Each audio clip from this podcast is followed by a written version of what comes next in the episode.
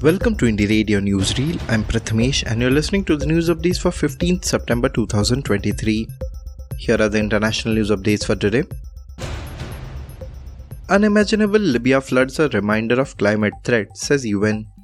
Thousands of people were killed when two dams burst in wake of storm Daniel, washing away whole neighborhoods in the city of Derna. Top UN official Martin Griffiths said, The disaster is a massive reminder of climate change and the challenge it poses. Figures for the number of dead vary from around 6,000 to 11,000 and with thousands still missing. The city's mayor said the total could reach 20,000. Most of the deaths could have been avoided if warnings had been issued, the UN's World Meteorological Organization said. Bangladesh jails activists for 2013 report on security force killings. A Bangladesh court has sentenced two prominent human rights activists to two years in jail in what critics say is part of a crackdown ahead of elections. Adilur Rahman Khan and Nasiruddin Elan from rights group Odhikar always denied decade old charges that they published a report with false information.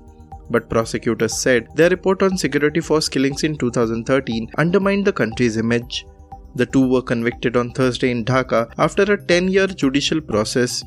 Dozens of international human rights groups have called for the two men's immediate release, saying the pair were denied a fair trial. Australian cricket star charged over drug supply plot. Former Australian star cricketer Stuart MacGill has been charged over his alleged role in a large cocaine supply plot. Police arrested the 52 year old who played 44 test matches for Australia in Sydney on Tuesday the investigation was sparked when MacGill was allegedly abducted and beaten in 2021. The former spinner is yet to enter a plea but has previously denied being involved in supplying drugs. Now to the national news stories. Defense Ministry clears procurement of military hardware worth rupees 45,000 crores. India cleared 9 procurement proposals of around 45,000 crore rupees, including ones to acquire 12 Sukhoi 30 MKI fighter jets as well as Dhruvastra air to surface missiles and upgrade of Dornier aircraft. The approval to the procurement proposals under the framework of the Make in India initiative came amid the lingering border standoff with China in eastern Ladakh the go ahead to the Indian Air Force proposals to carry out the avionics upgrade of the Dornier fleet to improve its accuracy and reliability is considered significant as technical snags were reported in the aircraft on a number of occasions earlier this year.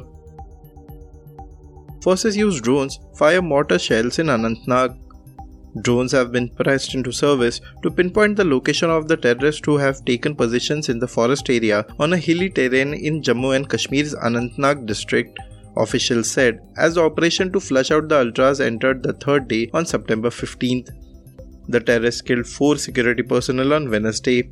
The forces fired mortar shells on the terrain where they believe the terrorists are hiding, based on drone surveillance, the officials said.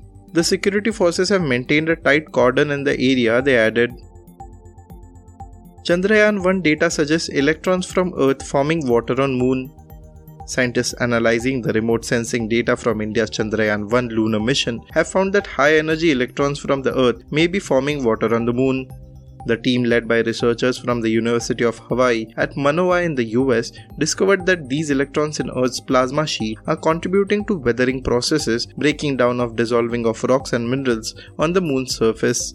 The research, published in the journal Nature Astronomy, found that the electrons may have aided the formation of water on the lunar body. Thank you for listening to Indie Radio Newsreel. For more news, audiobooks, and podcasts, stay tuned to Indie Radio or log on to www.indiejournal.in. Also consider subscribing to listen to our premium shows.